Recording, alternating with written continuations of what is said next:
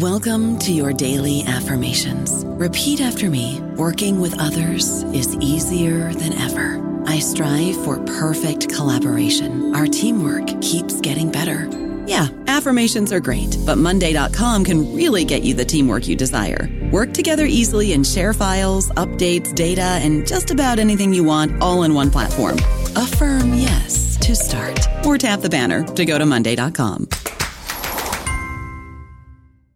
Guys, it is Ryan. I'm not sure if you know this about me, but I'm a bit of a fun fanatic when I can. I like to work, but I like fun too. It's a thing. And now the truth is out there. I can tell you about my favorite place to have fun Chumba Casino. They have hundreds of social casino style games to choose from, with new games released each week. You can play for free anytime, anywhere and each day brings a new chance to collect daily bonuses. So join me in the fun. Sign up now at ChumbaCasino.com. No purchase necessary. VGW. Void were prohibited by law. See terms and conditions. 18 plus.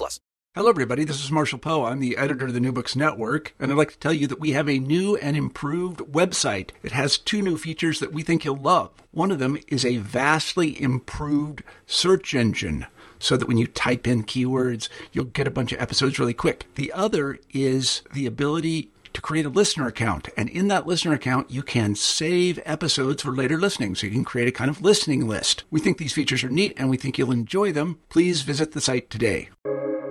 Welcome to the New Books Network. Hello, everyone, and welcome to World Christianity in New Books Network.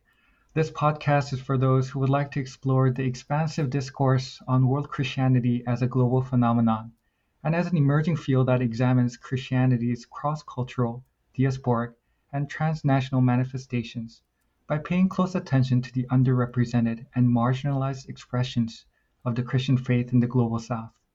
Thank you for joining me today. I'm very excited to share this interview with you all. I'm your host, Byung-Ho Choi from Princeton Theological Seminary. And I'm your host, Brianna Wong from Wake Forest University School of Divinity.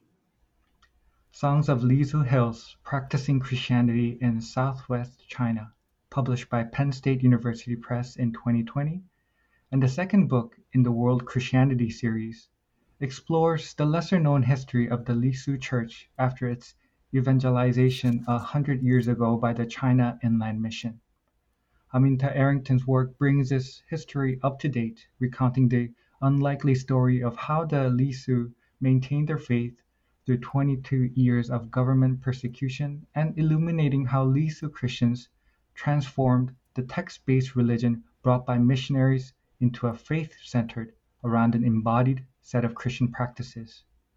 Based on ethnographic fieldwork as well as archival research, this groundbreaking monograph closely examines how the Lisu have embraced Christianity and practiced their faith. With her eloquent writing style and careful analysis, Aminta explores how the Lisu, most of whom remain subsistence farmers, have oriented their faith less around cognitive notions of belief and more around participation in a rhythm of shared Christian practices such as line dancing, attending church and festivals, evangelizing, working in one another's fields, and singing translated Western hymns. These embodied practices demonstrate how Christianity developed in the mountainous margins of the world's largest atheist state. Over the course of our conversation today, we'll take a closer look at this important work, how this book guides the readers in better understanding the history and development of Lisu Christianity, and how scholars and students of world Christianity stand to benefit tremendously from this book. To learn more about these issues and more, please stay tuned, and we hope you enjoyed the book and our conversations as well. Today, we are privileged to talk with Aminta Arrington, author of Songs of the Lisu Hills, Practicing Christianity in Southwest China. Aminta Arrington is Associate Professor of Intercultural Studies and Coordinator of Faculty Development at John Brown University in Siloam Springs, Arkansas. After eight years in China, Dr. Arrington came to JBU to share her passion for the world's peoples and cultures. Dr. Arrington has traversed both major and minor waterways throughout Southeast Asia, the Mekong River from northern Thailand through Laos, Cambodia, and the Mekong Delta in Vietnam, the Irrawaddy River from Mandalay to Bagan in Myanmar or Burma, and trekked through northern Thailand on foot and via bamboo raft. She has explored the ruins of ancient civilizations at Siem Reap, Cambodia, uh, Ayutthaya and Sukhothai in Thailand, and Hue, Vietnam, She has traveled across the length of Java, east to west, and Vietnam, south to north, by rail. She spent a year studying Japanese in Tokyo. She has participated in homestays with the Karen of northern Thailand and the Bidayuh of Malaysian Borneo. She's been attacked by monkeys in Bali and eaten mango sticky rice in Thailand too many times to count.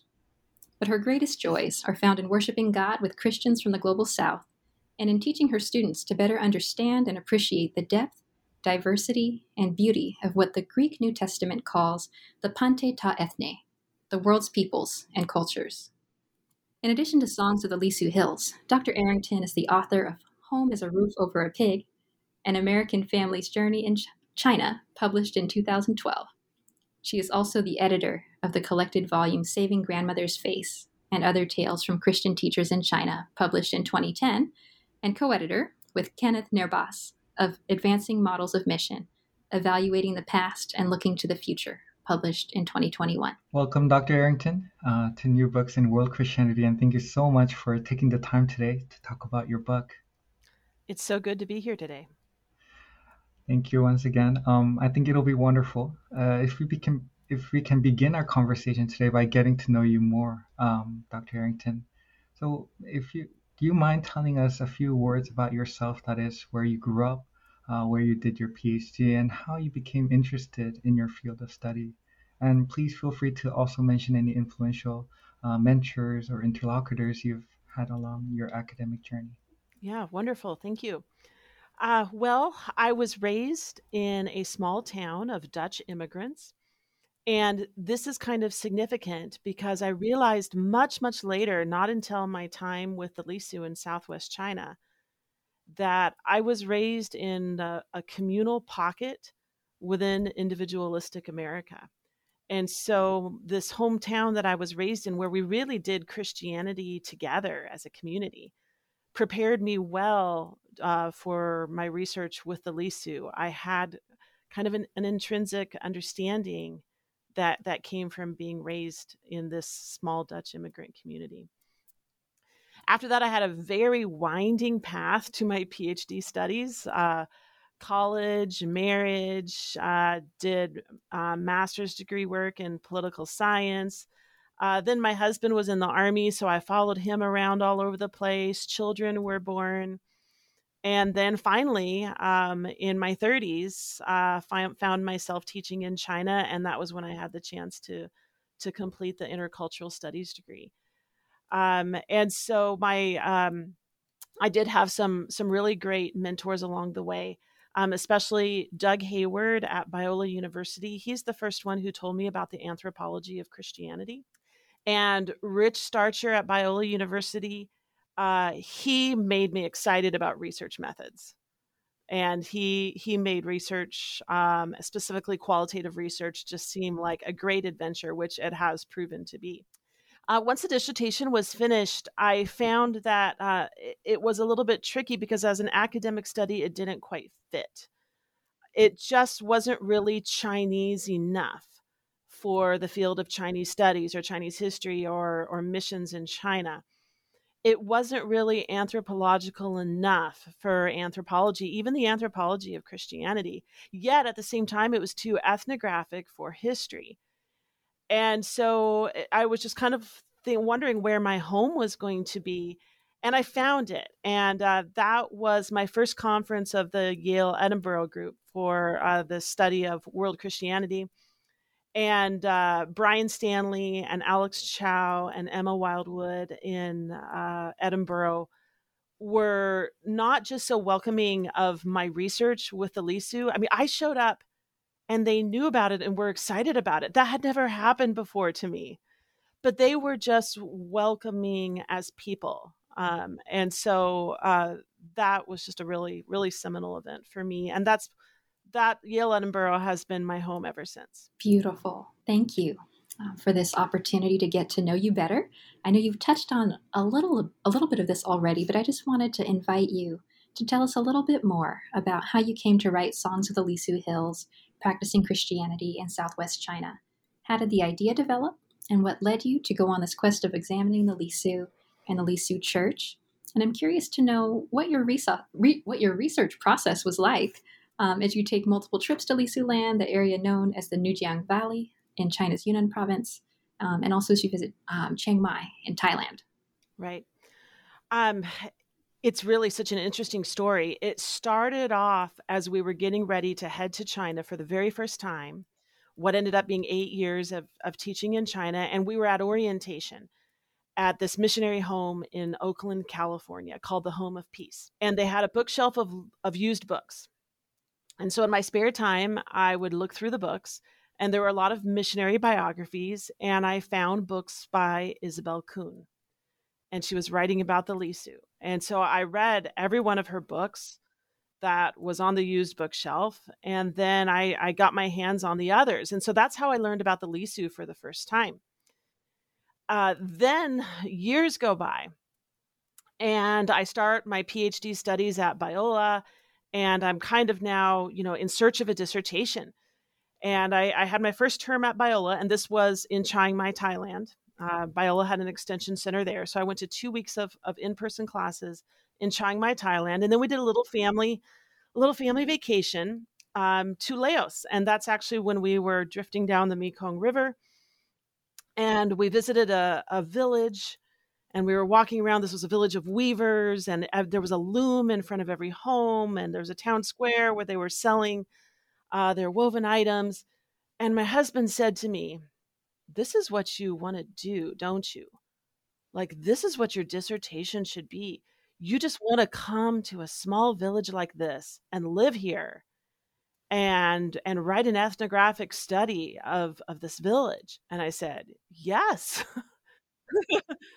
you know me so well you're right but i said the problem is i'm a china person you know i'd been in china for 5 or 6 years at that point we have a daughter adopted from china so I'm a Chinese mother, though not in a traditional sense, but I do have that responsibility to train up a child in Chinese culture. So I have leaned into that, uh, you know, studied Chinese in depth.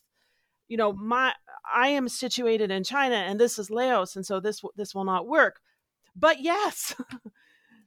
so then we returned home to Beijing and I was writing some papers for my Biola classes about Christianity in China. And I read a research article about why um, why different people that the author had interviewed had joined what is called the government church in China or the Three Self Church. So there were a bunch of stories that were all pretty familiar to me by that point. So, for example, one person said, I joined the church because uh, my foreign English teacher told me the gospel. Okay, that's familiar. Or another one said, um, I've never heard anything about Christianity, but then I had a vision and God really spoke to me. And so then I learned more about Christianity and I joined the church. Okay, that's actually also a very familiar story in China. Then there was a third story, and the person said, I came from a Christian family. And I thought, what? This one's different. This is unusual. I didn't know anybody who came from a Christian family. So I kept reading. And she said, I'm an ethnic minority from Southwest China. I was raised in a Lisu Christian family. And I, I just kind of stood back and I thought, wow. You know, and I thought back to reading about the books from from Isobel Kuhn and and realizing there was this direct connection between the work that she had done 100 years ago and then this this um, story I was reading about a Lisu Christian today coming from a Christian family and I had been throwing all these dissertation ideas out to my husband and I would go I would always go walk over to his office and say, Hey, I got this great idea. I'm going to study this uh, Chinese bishop, but he was born in Rome. And so we'll move to Rome and, and I'll study Italian. And, and, and my husband, Chris, would say, Yeah, maybe. Um, you know, keep thinking. so then I would come up with another dissertation idea. He would say, Yeah, you know, keep thinking. And then I walked up to him and I said, I do an ethnographic study living with the Lisu today and finding out how they practice Christianity now, 100 years after they were evangelized by the China Inland Mission. And he looked at me and he said, That's the one. Um, so it ended up, of course, being difficult. um, we took a, a, family trip, all five of us, we have three children, to Lisu land in Yunnan province we went during uh, our spring break, uh, which is part of the rainy season. And so we experienced the rainy season in full in Lisuland, and that means landslides. There's one road in and one the same road out, one road in and out. On our way back, we were stopped three times by landslides. Um, rained all the time, and, and I'm from Washington State. I can handle rain. This was a lot of rain. And we realized that it just wasn't going to work for our whole family to relocate uh, to Lisuland to do the ethnographic field work. I mean, in, in addition to the difficulties of physical geography, which are real, there would also be like, how would our income come? and what are this what are the chinese government officials going to say when this foreign family just decides to move into town and where are our children going to go to school and in addition the life would be so difficult i would spend most of my time tending to my own family and, and i would be able to spend very little time in in doing research. I would be in probably one of the cities not in the countryside or, or in a village. And so we made the, the decision that i would go by myself although i actually i usually took one of my children with me. And um, would live with the Lisu people. And so that's in fact what happened. And so over a two year period, I took five different trips ranging from one week to two months. Um, and Mo- Chris and the kids stayed back in Beijing most of the time, mm-hmm. and I came in during key key periods like festivals, mm-hmm. uh, for example. Wow, thank you for sharing that, your journey um, into writing this extraordinary extraordinary book. Um, this really helps us to put into perspective the countless hours and the you know blood, sweat, and tears that you know goes into uh, writing such a book. So thank you once again for sharing that. Um, and as we turn to the beginning pages of your book, Dr. Arrington, it is comprised of nine chapters uh, plus an introductory chapter, and it, it, entails maps, pictures that helps us better understand the context and about the Lisu Christians. Um, and before we dig deeper into the contents of the book, um, here I would like to highlight one key aspect which I deeply appreciated, and that is these short two page um, snippets which you title Voices. Um, these are short first person narratives that come from your interviews with the Lisu Christians, and they indeed help remind the readers that this book is the story of real people about their lives and their faith. And in presenting these short stories of the Lisu Christians, you have managed to amplify their voices and tell the story in their terms. Um, all that which connects to what the field of world Christianity also um, seeks to do. So, and it is in the introduction of your book, Dr. Chin, that you provide the readers with some groundwork to your study of the Lisu Christians' lived experiences. In doing so, it is here where you employ the term ethnographic imagination as your approach in examining, quote, how the Lisu of Southwest China have defined faith as a rhythm of shared Christian practices, end quote. Dr. Arrington, do you mind unpacking this concept of ethnographic imagination and how do you utilize this as your guiding premise to this book? I think this will not only help us better understand the framework of your book, but also about world Christianity as well. Yes, thank you for your question uh, in the course of my field work, I had a couple of real seminal moments. And one of those seminal moments was when I was talking with my Lisu language teacher. He was a pastor, he was a farmer, and I had moved into his home.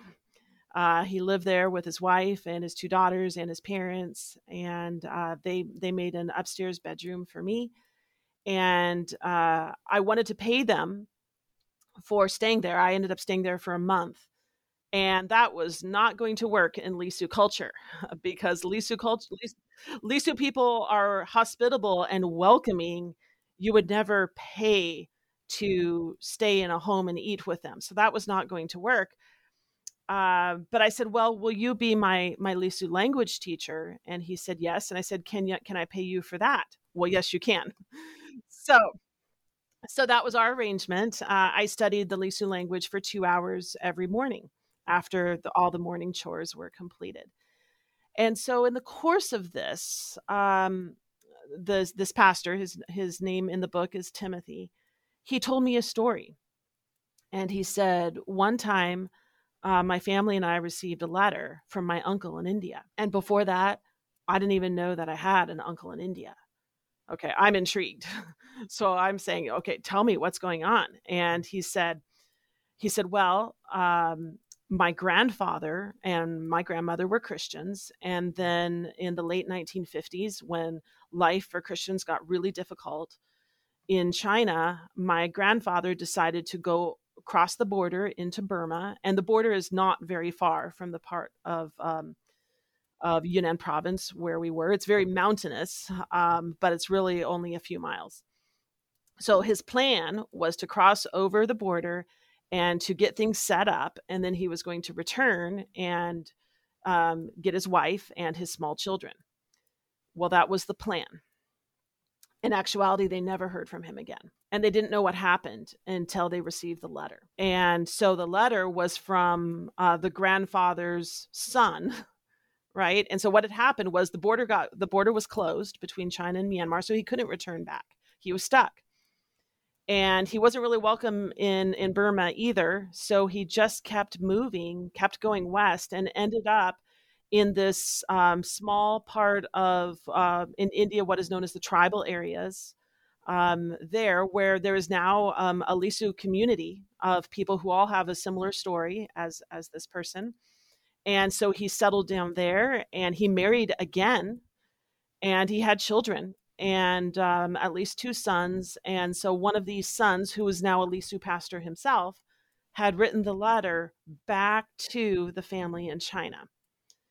And it's and it's the Lisu language, this written language created by the pioneering missionary to the Lisu, J.O. Fraser, and we will get to that a little bit later, that enabled this family that is separated by history and borders and geography um, to to be able to at least know that that they existed and to know what happened. Um, so that explained what happened to the grandfather. Um, the grandmother never found out, and uh, sadly, she died angry and bitter. Um, and uh, but when I heard this story, I thought this actually doesn't have a whole lot to do with my research. Um, I'm not talking so much about Burma. I'm not really talking about India. I'm trying to keep my ethnography bounded in the Nujiang Valley of, of Yunnan province, southwest China. Yet this story is compelling. And in addition, I can't just cut it up and use parts of it to support this theme, theme and parts of it to support another theme for the purposes of, of building my own theory, my own theoretical development. That feels um, almost unethical. It, the story needs to remain as a whole. And so I, I, had to figure out a way to do that. And so i i did so with these voices sections. I started just collecting stories uh, which was great fun. Um, uh, you know it's still collecting data but you think about parsing out data and, and little chunks of data. These were just whole stories and it was based on that particular experience of having these whole stories that were hugely important, but not necessarily completely tied to my research question, that I learned about the sociological imagination, which is a classic sociological concept developed by C. Wright Mills. And basically, his idea of the sociological imagination is that it links together big stories, big stories, which he defined as large social events, with small stories which are the individual biographies of people who are impacted by these big social events. So it's individual lives embedded in these broader historical forces, and then finding truth in the tension between these big stories and these small stories. And I read about the sociological imagination in an ethnography uh, by Susan Mannon called City of Flowers. And she then had already uh, transformed the term into the ethnographic imagination. And then I took that term and applied it to world Christianity. So in world Christianity, I believe the ethnographic imagination links big church movements with the individuals that participate in them. It links the texts, such as scripture, and artifacts, such as hymn books, with oral traditions creeds with practices, maybe key elite figures with lay practitioners. So um, the big stories and the small stories linked together. And then in my specific study, we in Lisu Christianity, there were a lot of broader stories, big stories that impacted the faith of individuals. So a big story would be the missionaries coming in the 1920s and the 1930s. Um, a big story would be 22 years of state sponsored government persecution, where all churches were closed from 1958 into 1980. And then another big story would be the rebuilding of the church that happened after 1980. So these were all big forces. And I wrote about those in my book. But the book would be incomplete without the individual stories of how people's lives were impacted because they grew up during a time of the big stories. And Pastor Timothy helped me with this because in this story, he said, you know, as he was narrating his uncle and his grandfather and then his father, he said, Really, my father was born at an unlucky time. He was born in the 1950s and then the churches closed in 1958. And so this this led to this this difficulty, this migration story in our family. He said, I, on the other hand, I was born in 1978. Two years later, the church has opened up, and now I'm a pastor and I can do this freely. And so Pastor Timothy even linked his own personal story to the bigger stories that impacted his people as a whole.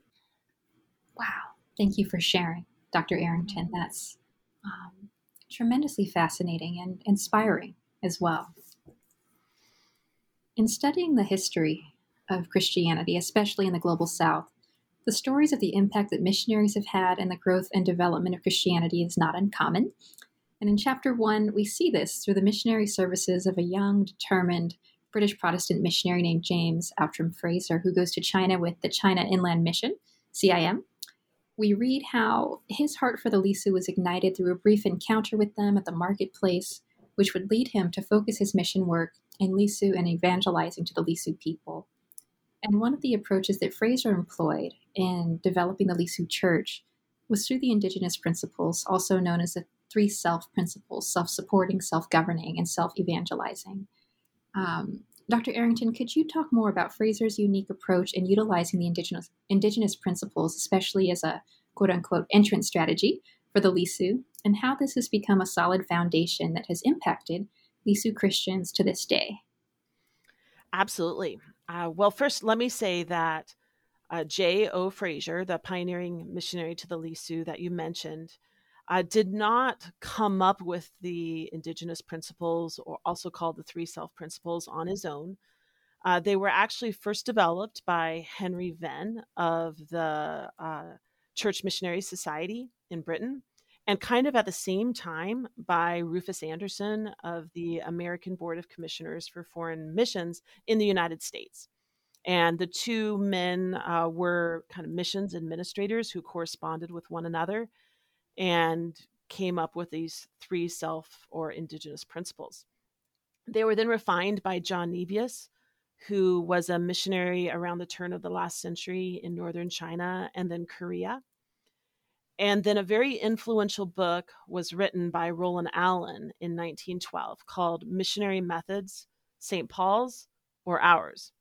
And Roland Allen was a missionary, eh, a British missionary in Beijing and it was based on his own experience with the mission station approach to Christianity or to missions, I should say, where converts were all brought into a mission station uh, where they um, they learned certainly more about Christianity, but they also learned about Western culture and they learned English. They often went to school there. They were often employed there, and essentially they they became unequipped to ever spread Christianity further among their own people. They were just too westernized to do so.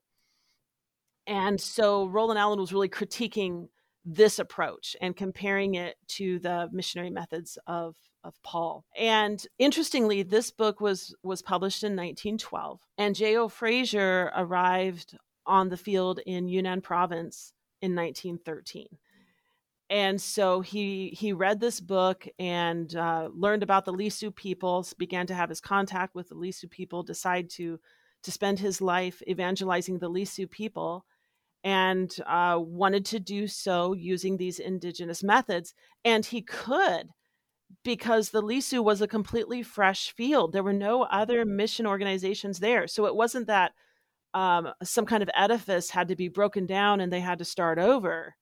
He just had this this blank slate in terms of of how to do missions. So from the very beginning, he once there was a Lisu church to work with, and once there was a second generation of missionaries for him to mentor, he insisted upon um, these indigenous methods with the Lisu Church. So the Lisu Church would be self-governing, self-evangelizing, and self-supporting. So self-governing meant that the Lisu were always in charge.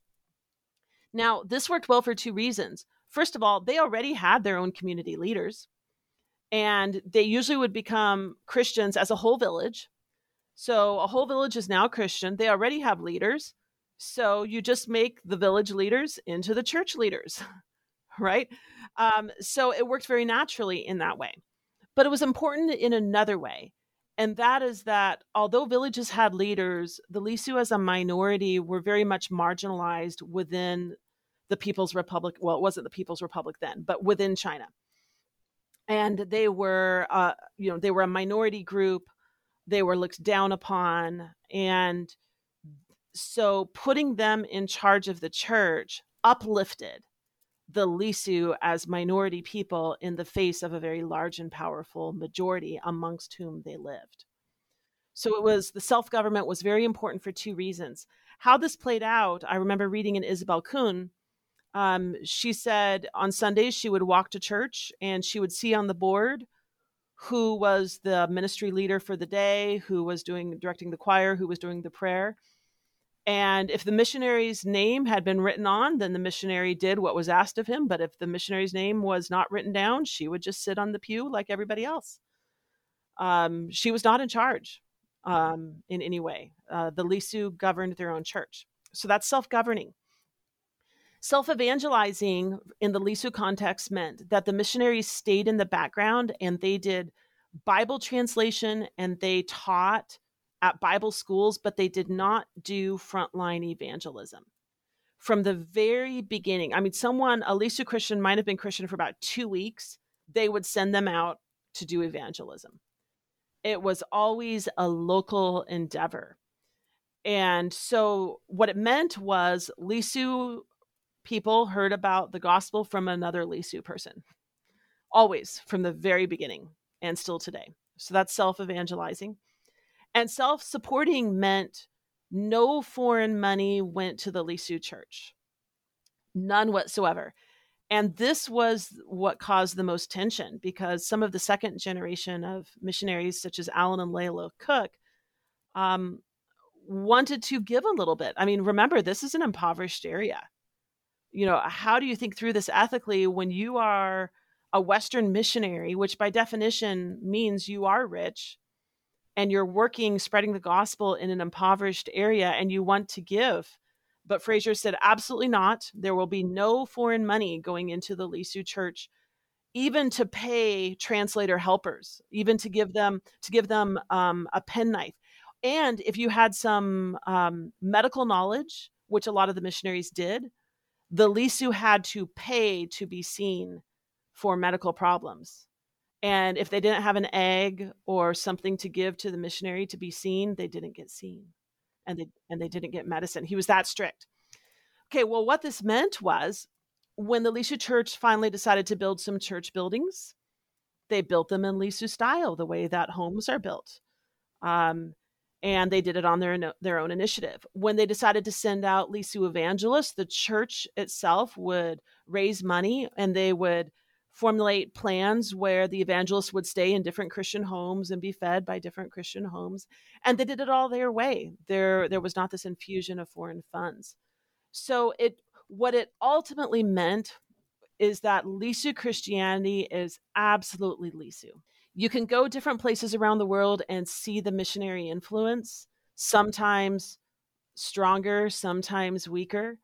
But Lisu Christianity, because Fraser insisted upon these three self principles from the beginning, Lisu Christianity is culturally it, it culturally it fits the Lisu people like a glove.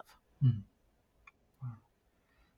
Thank you so much for that answer and really putting into perspective of what it means, what Lisu Christianity is about, and um, your answer has has helped us to you know understand um, about more about Lisu Christianity and kind of building on from the your answer and our discussion just now.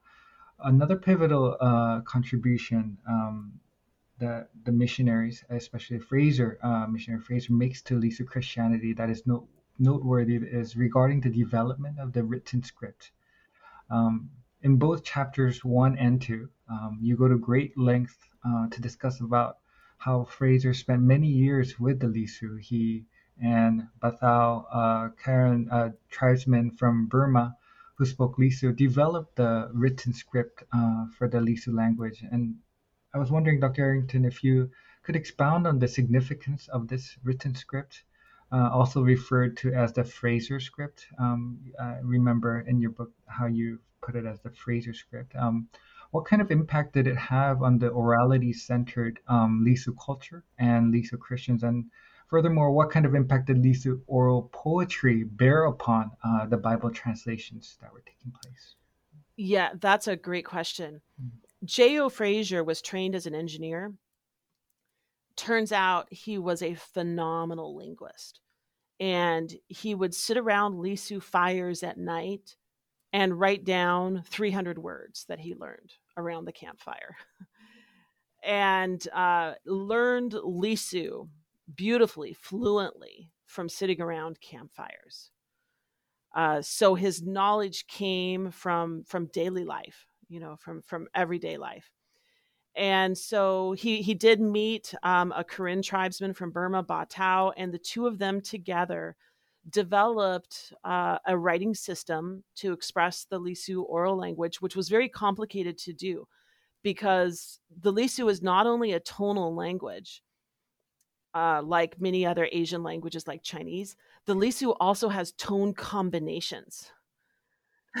so I, I had the idea going in, you know, I thought Lisu, like learning learning Lisu can't actually be that hard. I mean, actually, J.O. Fraser learned how to do it pretty quickly and uh, you know and it's an oral language it's not like there's dictionaries or you know all that you know i, I had the idea that a, uh, an oral language ha- would have a smaller working vocabulary i was completely wrong oral languages are much more complex than written languages and there's there's so much nuance and there's like a story underlying every word that everybody knows and so, but he he learned it well, and together with Ba Tao, they were able to develop a script that was very well suited to the syntax and the phenol- phonology of the Lisu language. And so, bottom line, during the mission period, any Lisu could learn to read their own language in maybe a week or two because the the written language just reflected the oral language so easily. And you could sit in church and learn to read just by following along in scripture or following along with him singing. And I say this because that's how I learned to read Lisu. Uh, I did it myself that way, and it, it is that easy, and it, it just it just fits with fits with the language so well. Um, but having said that, what I learned, uh, oral cultures are just so complex it's not like everybody learns to read their own language and there's suddenly now a literate culture. It's not that literacy is like this on off switch. Um, the only books, really still today, the only books in the Lisu language are the Bible and the hymn book. And when your written language only has two books, the culture is not going to stray far from its original orality. And so it's going to stay a very oral culture. It's going to remain a very communal culture. It's not going to make the cultural shifts that tend to come about with literacy. So that's one thing. Now, a complication with with the Lisu today is that the written the Chinese written language is very very strong and very powerful. So you might a, a Lisu family might speak Lisu in home in their homes, they will go to church in Lisu. They will sing songs using the Lisu hymn book, read the Bible in Lisu, but then the children go to school and that's all in Chinese. Or you go to town and you need to buy things and that's all in Chinese. Or you go buy a new cell phone and you need to hook it up and you're reading the directions and those directions are in Chinese. So, from a practical standpoint, it can be more important to learn how to read Chinese than it is to learn how to read Lisu. So that's that's this other interesting phenomenon going on at the same time. Then to add to the complexity, there are Lisu Bible schools. So this was a, an innovation of the missionaries, and it still continues today. There are Lisu Bible schools. They're short term, like about um, three months in length. And there, you go to school, and you really, young Lisu Christians can really cement their reading skills beyond just singing along in a hymn and, and really get good at reading their own language. They can read the Bible in more depth. But think about the empowerment that happens when you're a minority and you have to go to school in the national language.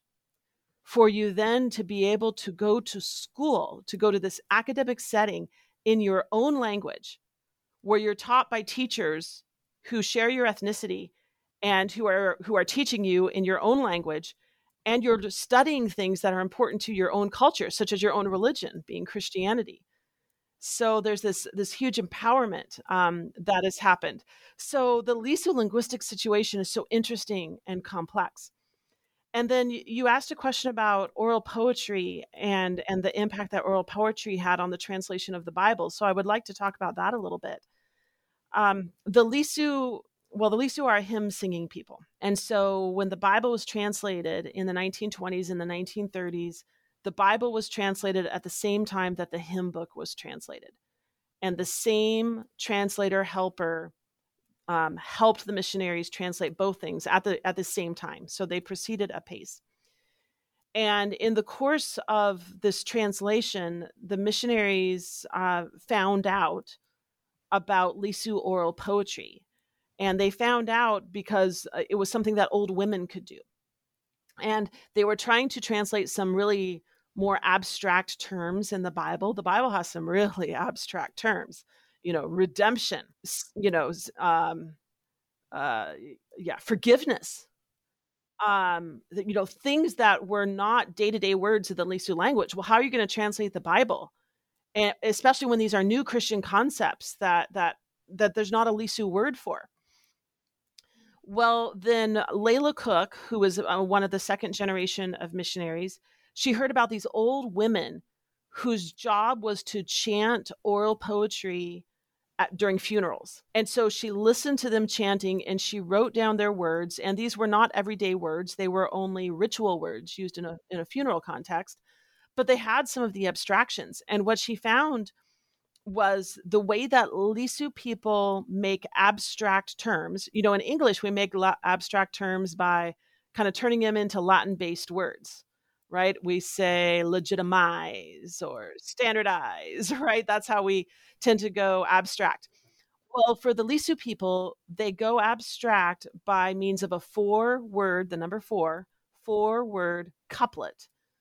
And so, in, a pattern like A would be the first word, B would be the second word, then back to A, and then C. And the A word and the B word and the C word are all concrete terms used in everyday life.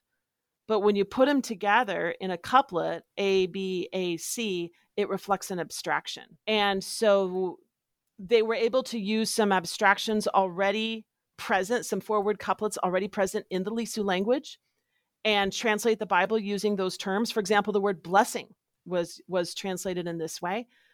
Or they were also able to coin new words that weren't existing in the Lisu language, but they used this pre-existing structure, right?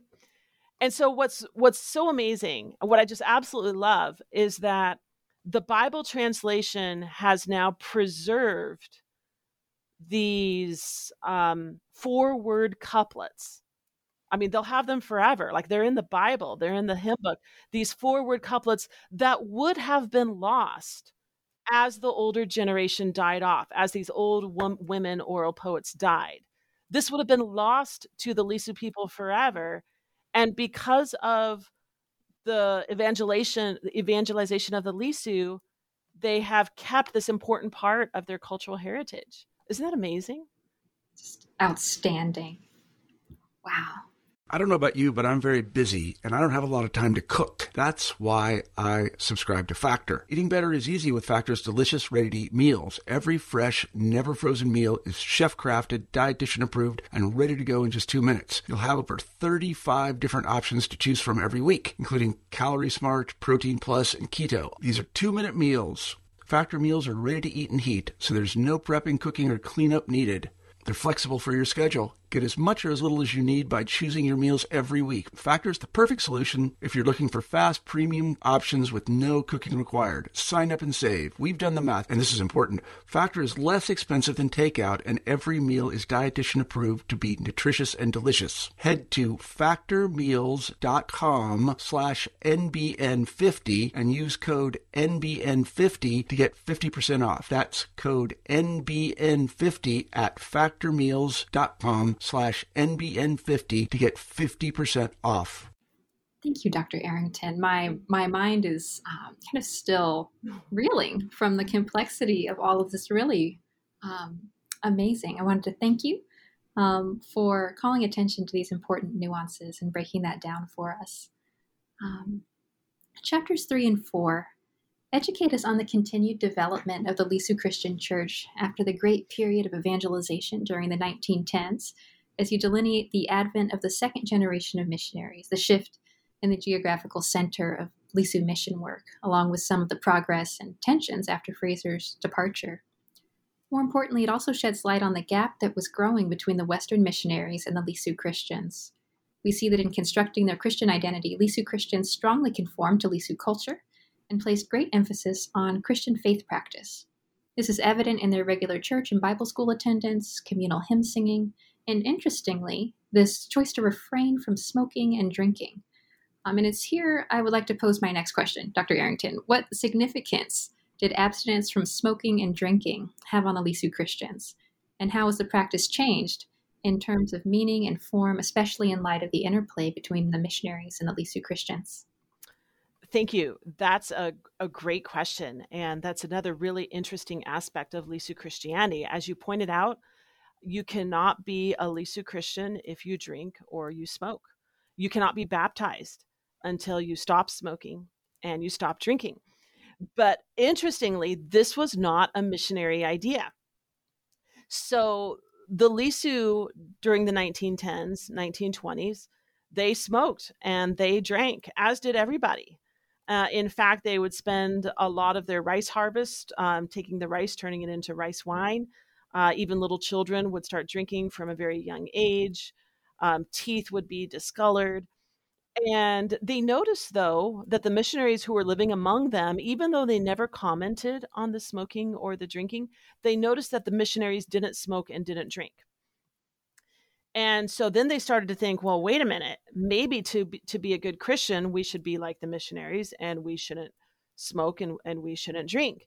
And so they talked about this amongst themselves and they said, we're going to set a date and we're all going to stop. Okay, now here's where the tension comes. They went to one of the missionaries and they said, "We've we've been watching you. We've noticed you guys don't smoke, you guys don't drink. We want to be good Christians like you." And so we've set a date and on this date we are going to all stop drinking and smoking. Well, the missionary thought it was a terrible idea because the missionary was very much influenced by a fear of legalism and that salvation should come by grace and not by works and and uh, the missionary didn't want the Lisu to have the idea that if they did this kind of works-based righteousness, uh, you know, stopping smoking, stopping drinking, that that actually meant that they were saved. And, and so, and he also thought that it should be a matter of individual conscience not a communal decision. That made him very uncomfortable. So then the missionaries discussed it amongst themselves, and they decided that um, they were going to ignore that advice, that it was still a very good idea. So they set the date, and they all quit. And they said, they said the thing is, they said it doesn't make any sense for one individual to stop on their own when their conscience tells them to, because you can't stop and still live with everybody drinking and smoking. How would that work? Right? Good point.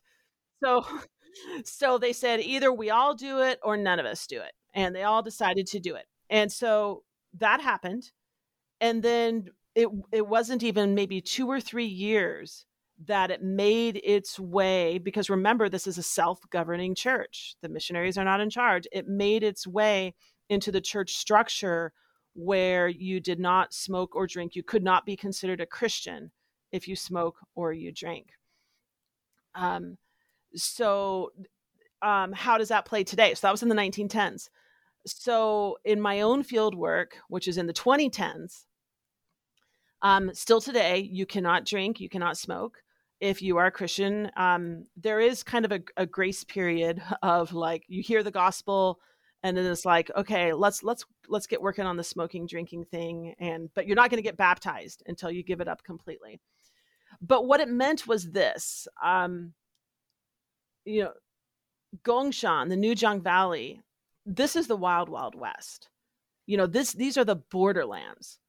Everybody is smoking and drinking there's a haze everywhere. In this situation, to not smoke and to not drink is truly setting yourself apart. And they looked different. Lisu Christians looked different on the street. I could pick them out, and I'm a foreigner. You know, I could I could see on the street who was a Christian and who was not. And so the smoking and drinking, it, it really, it truly went beyond um, like a legalistic proposition as we might think in a Western sense. It set them apart. And not only that, when you become a Christian, well, if you used to drink and smoke, you had a bunch of buddies who drank and smoke, right? Well, now that you've stopped, you have to change your friend group. And so now you're hanging out with the Christians all the time because they're the ones who are not smoking and not drinking. And really, your whole life has changed. You're now with different people and you're attending church five times a week, which is how often the you attend church.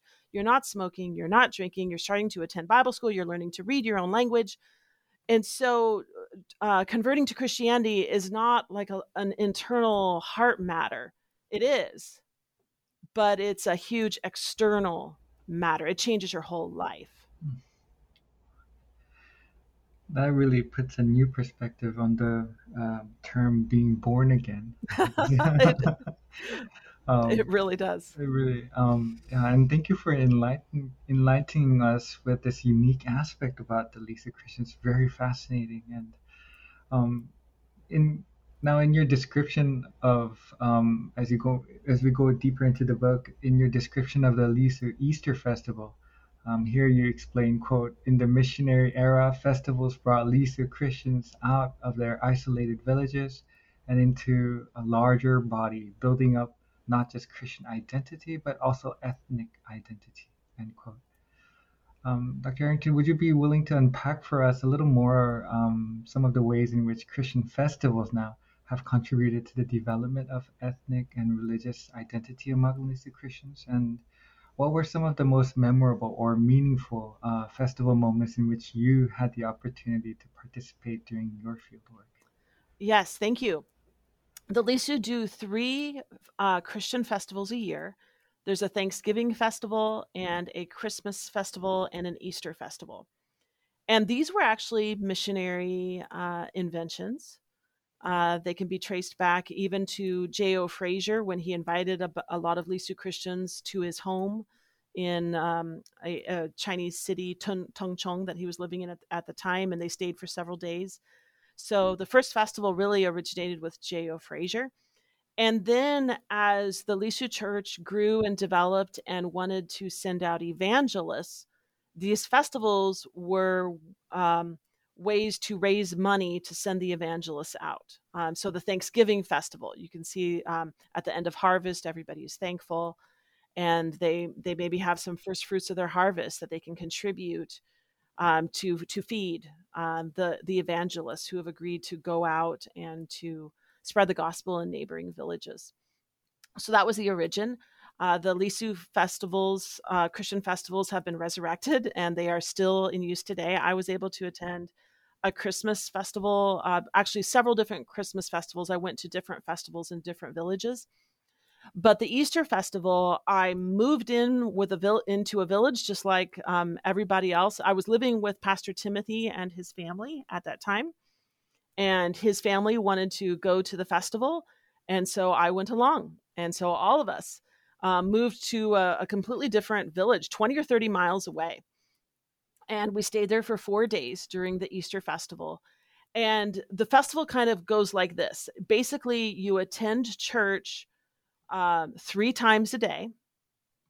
You eat meals in the church courtyard. Every Lisu church has a courtyard because you have to have a place to gather together. And you, so there are communal meals uh, in the courtyard. And then at night, line dancing to Christian pop music until midnight or 1 a.m. Okay, so that's the Easter festival. Um, and the church services, as the days go on, you're getting into day two and day three and day four, the church services get longer and longer. And the reason is the way church happens uh, is there's a sermon, and that that kind of stays the same. But then there are performances, musical performances, choir performances, dance performances, and these are all put together spontaneously. So a group gets together and they say, "Hey, you know, let, let's practice singing, and then we'll sing in front of church." And so as the festival is going on, all people are networking, they're meeting one another, the young people are gathering together, they're putting together a line dance. The older people are gathering together, they're putting together a choir. And so then as a church service starts, there's a time where if you have a musical act, you just write it down on a piece of paper and you give it to the service leader and then the service leader will announce all the all the different musical acts and and there's just more and more and more of them as the festival goes on. So um it was about day oh maybe end of day three i think and i had been to church a lot. And um you know my lisu was decent by this point but it's still hard to follow a sermon you know in a language that you've only been studying for a few months. And so you know i went back to the room where i was staying and uh, but the and I, I was i was listening to the sermon though because uh, it was going it was being um, broadcast over loudspeakers. So i'm in my room but i'm i'm hearing the sermon and i thought okay as soon as the pastor's done and he was a friend of mine as soon as the pastor's done preaching then i'll go back to the service so i can be there for the musical numbers. So i hear him preaching and i'm just doing my own thing and then I hear singing, but the preaching is still going on. So the singing is coming from someplace else. So I'm thinking, this is curious. What's going on? So I left my room and it's pitch black at night in a Lisu village. So I get out my flashlight and I'm just like walking around trying to find where the singing is coming from. Well, I end up in the kitchen. And the kitchen is this building and that's where all the pigs had been slaughtered to feed everybody for three days for this festival. And the the kitchen workers were finally done because this was we were getting ready to be finished with the festival. And they were singing. And i and i was standing outside listening going wow what's going on? Right? This is field work. This is field work. You know what's going on? Why are they singing? Why are why are the cooks singing? What are they singing? And i'm and i'm wondering and i'm thinking i should go in do I dare go in? Can I go in? Am I allowed to go in? So I'm just standing there, and then two people walk up and they go in, and then they looked at me and they said, Come on. I said, I said, okay. So, um, and there they are arranged in a choir. And they said, Well, get out your hymn book. We're, we're singing number whatever in the hymn book. And of course, I had my hymn book because every single Lisu Christian has their embroidered Bible bag which they carry around with them, which has their Bible and their hymn book. And I had my own as well. So I get out my hymn book and uh, we ran through the song and we sang it. And then the leader said, Let's do it again. We ran through the song and we sang it. And then he said, Let's do it again. We ran through the song and we sang it. And then he said, I think we're ready. Let's go. And so we walk out of the kitchen and we walked up to the church and we're now at the time where the musical numbers are happening. And we walk into the side door onto the stage and we sang our hymn for the whole church for the wow. festival. Awesome. Um, yeah so that was that was one of my great memories um, you know one of those uh, things in field work that you just don't anticipate happening. Another seminal moment in in ethnographic field work. Absolutely. Just extraordinary Thank you for being willing to share that story, Dr. Arrington. Your description of the Lisu Christian emphasis on a spirituality of togetherness is quite striking. You note that from a Christian perspective, and I quote, the strongest practices were those that could be done together, that express the communal life of the body of Christ, gathering together to practice line dancing, attending church, singing in four part harmony, and participating in intercessory prayer meetings. End quote. In the West, there are a lot of misconceptions about what it means to live within a communal society. Could you explain further about the communal quality of Lisu Christian life and how it impacts their understanding of what it means to be Christian? Yes. Uh, here I'm going to go back to my own upbringing. I mentioned that I was raised in a small immigrant town where we did Christianity together. And when I graduated from high school, I went to attend a, a Christian college. I attended Wheaton College. And what I found there was that people were Christian in a different way than we were back home. In particular, they did this thing called quiet time. I'd never heard of it before and and so i was like trying to figure out like boy this is what my roommate is doing this is what all the girls on my floor are doing and you know and it involved like getting a cup of tea and putting on some quiet music and then getting out the bible and then ensuring that there was just absolute quiet and it would be best if you were all by yourself you know but quiet all by yourself and they call this quiet time and I thought, oh my goodness, I have not realized what a bad Christian I have been my whole life. Like I've I've never even known about this. And so I started doing quiet time and found out I was just really bad at it. Um, it just never resonated with me. I, I thought that like that would be a time where this was what I was told at least that God was going to speak to me and my spirit individually and I would feel the presence of the Holy Spirit. And I didn't. And I kind of carried this guilt around after I graduated from college thinking like how can I actually be a good Christian when I can't even do quiet time?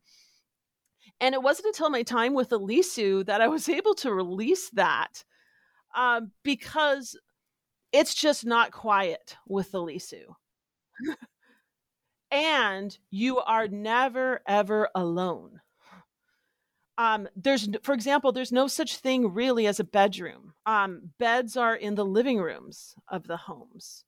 So the, this concept that there's even a place where you could go to be alone and, that you would read scripture while you're uh, on your own. Well, number one, you're not going to be alone. Number one, it's not quiet. There's pigs squealing, there's kids running around, everybody's talking, there's cooking going on over the open fire.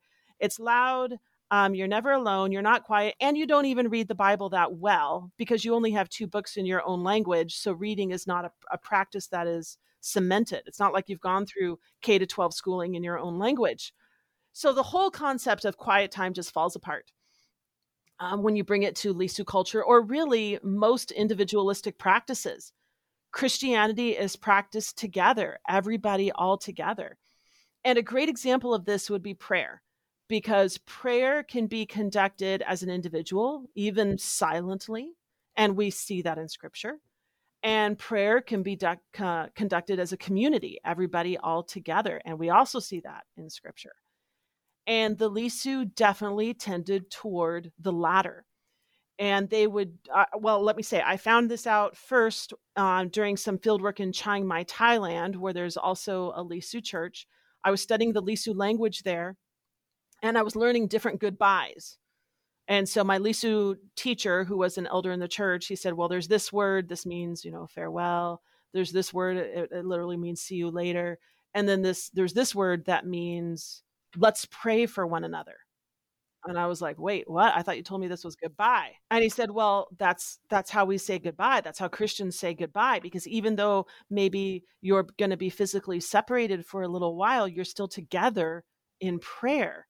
And so you can depart one another in this way by saying, even though we will be apart, we will still be together in prayer and we will be praying for one another. And I will say that's something that has impacted me to this day. And in fact, I would say this week, I said that to somebody. They they shared something um, that resonated with something that I was going through, and I said, "We will just we will just pray for one another." you know, we will have this relationship of prayer. And I learned that from the Lisu Christians. Um, so togetherness was was very important. I never really saw Lisu praying much on their own as individuals, but they had implemented what they called intercessory prayer. And when somebody felt, and I, I participated in this, there was a family in in our village who was going through some hard things, and they requested prayer on the part of the community. So the whole church went over to their house, and first of all, they fed us. So that was great. So we got to eat, and then when we were done, we all got we all sat in a circle around the fire, and then we sang hymns. Um, you can't really have a Christian event without singing hymns. I mean, really, anywhere in the world, right? But but the Lisu exemplify this. You've got to sing some hymns. So we sang the hymns um, a cappella in four part harmony, as the Lisu do. And then the Lisu uh, family that was having the hardship, they kind of talked about their hardship. And then they said, It's time to pray. And we all stood up. And then the family knelt down in the middle. And we all stood around them. And everybody prayed out loud, um, all at once at the same time, to include me in English. And I wasn't quite sure what their hardship was, but I still prayed for them in their hardship in my own language, all of us, all together, this cacophony. And then gradually it would die out, and then one voice would kind of keep the prayer going for a while and then close it. And then the family would stand up. Well, this did happen. So they stood up and then they went around the circle and they shook hands with all of us individually. And in Lisu Christian culture, shaking hands is a sign that you are brothers and sisters in Christ. So they went around, shook hands, and then the intercessory prayer meetings were over. And uh, one of the families that I lived with, um, the the dad was was in his 70s or 80s, so he's no longer really working in the fields. So his job was to just travel around to different intercessory prayer meetings and take part in those. And so it's it's really a great thing for the older people to do. Like they have this Christian purpose, interse- intercessory prayer. Yeah. Oh, thank you for that um, insight. Uh, some of the words that come to my mind as a, a Korean um, and who, who grew up in a Korean church is that exact word intercessory prayer. We have that um, mm-hmm. practicing that in the Korean church, and also quiet time. Uh, that was very much emphasized growing up when I was growing up. Was it really? Oh, yes, oh, that's uh, interesting. Yeah. So it's just very interesting to see these connections, and even mm. though they they might not have overlapped in any way, but um, it's so uh, fascinating to learn about these new understanding of Christianity practiced in elsewhere outside of what mm. we mm-hmm. feel as our home or comfort zones. So mm. Thank you for that great answer, Dr. Arrington. Now, segueing to, segueing to our next question, um, you explain in the book that Lisu Christianity um, almost completely disappeared during the so-called quiet years, which is from 1958 to around 1980, and a time when the Chinese government was suppressing not only Christianity but religion in general. Um, you also talk about uh, how Lisu Christians led a movement of reclaiming uh, Christianity in the 1980s and to the extent that now a significant portion of Lisu in China um, self-identity as Christian. Um, what was it that brought about this process of reclaiming, and what did the process entail, and in what ways has this particular period in Lisu Christians' history affected the practice uh, of their faith? Mm-hmm. Yes, the the quiet years, 1958 to 1980 um, 22 years where all the Lisu churches had to be closed and all Christian practices were required to be stopped. And um, this was catastrophic for Lisu Christianity. Um, before I went, I had the idea that when I when I did my field work, that I was going to find this fourth or or fifth generation Lisu Christian church, uh, because after all, um, they had been evangelized in the 1910s. And so, you know, now we're in the 2010s. So that's about where we should be. Very early um, in the first week, I found that that was not the case. It was a first or second generation church. One of my fieldwork questions was to ask people to tell me their Christian story and I expected to hear I was raised in a Christian family, like the like the woman in the article had said that I had initially read. That was never what they said. Um, at most of the most of the time the people that I talked with had converted themselves and even their parents had not yet converted or perhaps if their parents had converted their grandparents had not yet converted. This was a first or second generation church so this was one of the biggest questions i dealt with from the beginning. You know what happened?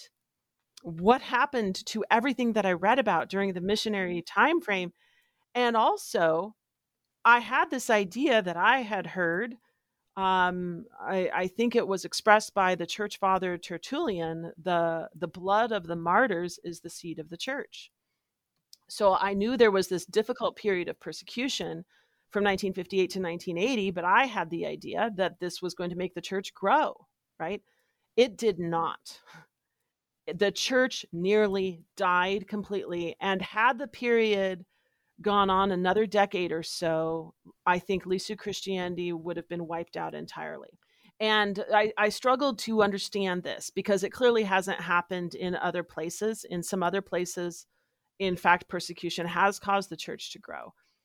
And I believe the reason is tied into the Christian practices. Lisu Christianity um, is not so much an interior faith as an exterior faith. Um, you sing, you go to church, you have intercessory prayer, um, you line dance. Uh, all of these things are exterior practices. And when you are told no exterior manifestations are allowed anymore, and you will be, you know, imprisoned or put to death if any of this happens, um, what do you have? And so this did turn out to be like kind of the Achilles heel of Lisu Christianity, these these Christian practices that fit so well with their own culture, um, nearly did lead to their downfall. Nearly, though, but not quite. Not quite. There, um, some embers did remain, and so in 1980, when the churches were allowed to reopen, um, in many different villages, not all, but in many villages, there were old people now, the the grandparents' generation who had converted back in the 1950s and they remembered. And in many cases, they had hid their Bibles and they had hid their hymn books up in the mountains and knew where they were. And so they went, they went to the hiding places and they got their Bibles, they got their hymn bowls, hymn books, and returned and started to teach everybody else. And so that was this initial stage um, of um, the old people telling stories and starting to get their bibles but it was just a small spread just just friends and family and all but uh, something else significant happened during that time. Um, this is the 1980s but as i said this is you know a very marginalized mountainous area of china. They did not have electricity yet. There was nothing like a copy machine. There's maybe one bible every few villages. And so the young people are now hearing about Christianity for the first time. They're excited. They want to have a Bible of their own. After the field work, after after the work in the fields was completed, they would all meet in a house. They didn't have electricity. So by the light of a, a torch, like fire, they would copy the Bible so that they would have their own copy. And they would copy the hymn book. Now, these people, so these young people, teenagers who copied the Bible by torchlight in the early 1980s, they are now the senior leadership of the Lisu Church, and they were the senior leadership during my field work. So one of these individuals, his name was Jesse, um, and he was, you know, the kind of the sort of bishop emeritus of the church while I was there. And he said to me, he said, young people today, it's just so easy for them. I mean, this is something, you know, older people always say. And he said, he said, you know, if they want a Bible, they can just go to the store and buy one. He said, they don't know the Bible like we do. We copied it for ourselves. Right. So that was the first stage. In the 1990s, the evangelistic spirit came back and they started sending out evangelistic bands to different uh, villages, and also Christians from Burma, which now is Myanmar, start returning. These were refugees. Um, because uh, in the 22 years of persecutions, all the ch- all the church leaders had left and had crossed the border. So um, the the Christians who were left, you know, were leaderless, and and then again you have the issues with christian practices being so exterior um, that was a lot of the reasons why it dead why it, it nearly died. So now the leadership starts coming back from burma and christianity has progressed among the lisu in burma and they now have a full bible translation and they've now done theological training and they've done bible schools. They come and start doing short-term bible schools um, back in back among the lisu villages on the other side of the border in china. And it just fits perfectly because all the grooves you know were there.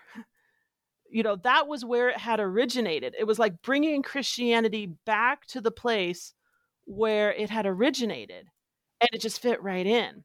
So they started evangelizing and then what i call the third wave was is around the year 2000 they started building infrastructure. Um, church buildings built once again. Um, so all the church buildings that I saw when I was doing my field work came after the year 2000. Wow. Powerful. Thank you, Dr. Arrington, for that poignant um, explanation the resilience of the Lisu Church and the role that different generations have played um, in this process of reclaiming Christianity. Um, the final two chapters of your book really hit home this idea of the permeation of the sacred into all aspects of Lisu Christian life, including through expressions of indigenous culture and hymn composition, church architecture, and the like. Could you elaborate for us um, on some of the ways in which the interaction of the gospel with Lisu culture has offered glimpses of the infusion of the sacred? Which aspects of their own culture and language have Lisu Christians most associated with their religious identity, and why? Well, what I found was the Lisu have not been influenced by the Enlightenment. The Enlightenment has been so influential in Western culture and it has enabled us to divide life into very neat categories like the sacred and the secular, um, you know, the body and the soul. And that's not Lisu thinking. Everything is one big piece everything is one big whole. And so, as I mentioned before, if you are a Christian, this impacts your whole life. It's not that it impacts your internal self and it doesn't eh, and it doesn't impact your external self. Of course it impacts your external self too. You're not drinking and you're not smoking and now you have an embroidered Bible bag and you know um, so many things have changed. Um, and so this idea that there might be aspects of life that belong to the sacred sphere and aspects of life that belong to the secular sphere that just doesn't really fit with the Lisu conception, which is just much more holistic. So everything in life becomes sacred um, in this way. And I saw this very specifically with a New Year's festival. The New Year's festival, um, I just happened to be living with a Lisu family um, during New Year's, and this was actually um, solar New Year, not lunar New Year, solar New Year, so January 1st. And there had been um, a Lisu festival that predated Christianity um, during this particular time, where, and it involved a lot of New Year's activities like sweeping the house clean and uh, slaughtering a pig, things like that. Um, but in this process of reclaiming Christianity and really infusing it with their own culture, even this um, know, so-called so-called secular, which I don't, what we might call a secular fest, uh, secular uh, festival. I would say a pre-Christian festival would be a better word for it, since they don't really have the concept of secular. This pre-Christian secular, in the about in the previous ten years or so, had itself become sacred. And what happened was on New Year's Eve, I was kind of um, looking around, going, you know, I'm in this village up in the mountains, wondering, is anything going to happen? Well, I don't know. It appears nothing's going to happen. So I went to bed, and my, bed is not in a bedroom. You know, my bed is in a living room. There's a there's an open fire there, and um, and all of a sudden there's a knock at the door, and it's midnight. And the there was a quiet. The knock on the door was by a choir, and the choir came into the house and sang a song. The house has two rooms. Sang sang a New Year's song that they had been uh, working on in church, and then they all stood around the family and they prayed for the new year. And then they put a poster up on the door with some Bible verses and on and the year, you know, the new year and a cross.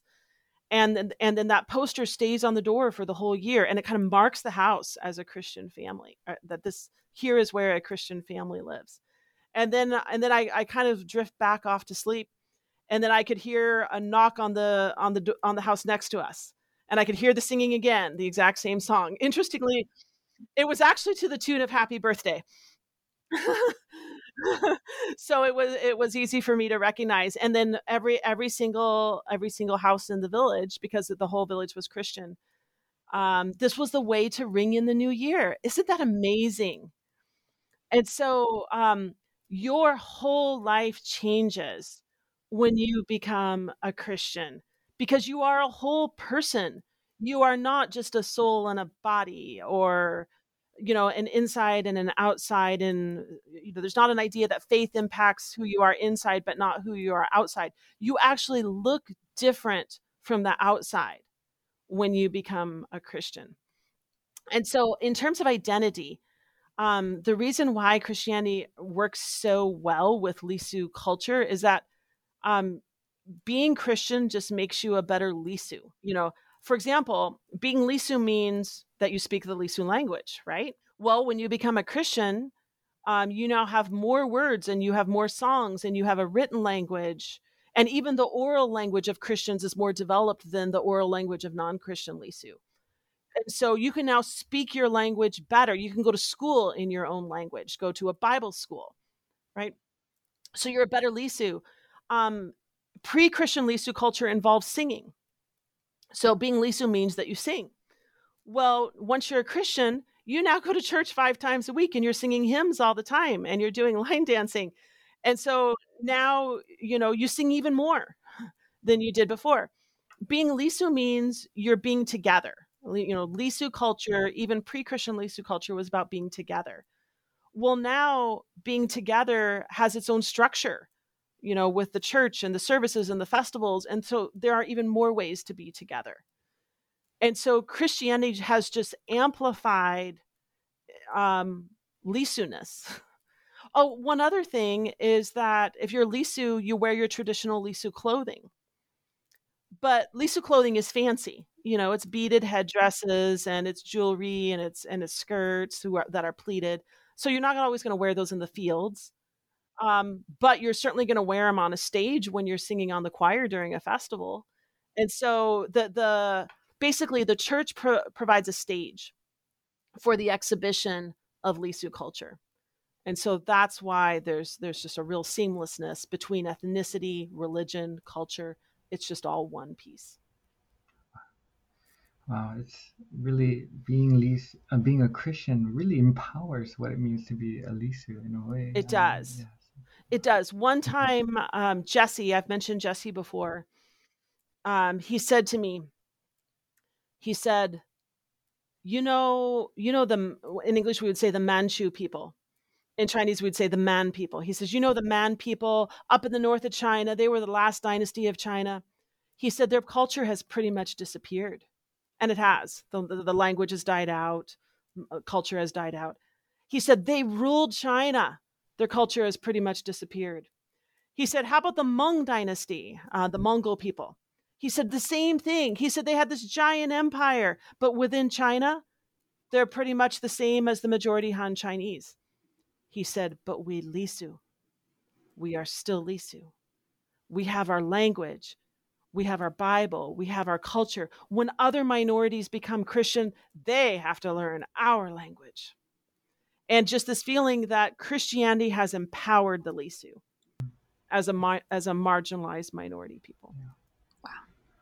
Wow, Dr. Arrington, thank you uh, for that deep and enriching insights to Lisu Christianity, and also thank you so much for the time you mm-hmm. took with us um, to discuss your very fascinating and um, great book as we really took a deep dive into the world of the Lisu Christians. Um, as a way to conclude our interview today, though, there is a final question that we would like to ask you. Um, Dr. Arrington, do you mind sharing with us what you're working on now? Hmm. Um, maybe a little about uh, your current and future projects and what you hope to uh, work on as well. Sure.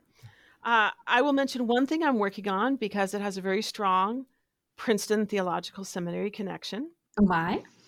And uh, I am co editing a book with Afe Adogame. And so the book is called um, Interconnectivity, Subversion, and Healing in World Christianity. Extraordinary. And so uh, we are in the stage of editing the different chapters. And so uh, um, through that, I've gotten a chance to work very closely with Afe. And that has just been a delight um, to, to have that opportunity to collaborate with somebody who is so outstanding in the field. Um, so, yeah, that's the next thing that I'm working on. Uh, um, that sounds like a wonderful project, and also we look forward to uh, reading more of your work, uh, Dr. Arrington. And once yeah. again, thank you so much for being on the pod- on the podcast today. Thank you for having me. And thank you everyone so much for listening to today's episode, uh, in which we explored Aminta Arrington's new book, uh, "Song of the Lisu Hills: Practicing Christianity in Southwest China," published by Penn State University Press in 2020. This is your host, Young Ho Choi. And Brianna Wong. Stay tuned for the next episode on the new books on world Christianity.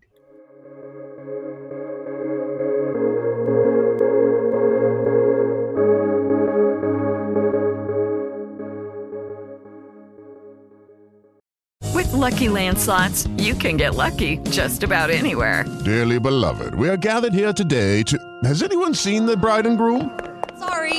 Sorry, sorry, we're here. We were getting lucky in the limo and we lost track of time. No, Lucky Land Casino, with cash prizes that add up quicker than a guest registry. In that case, I pronounce you lucky. Play for free at LuckyLandSlots.com. Daily bonuses are waiting. No purchase necessary. Void where prohibited by law. 18 plus. Terms and conditions apply. See website for details.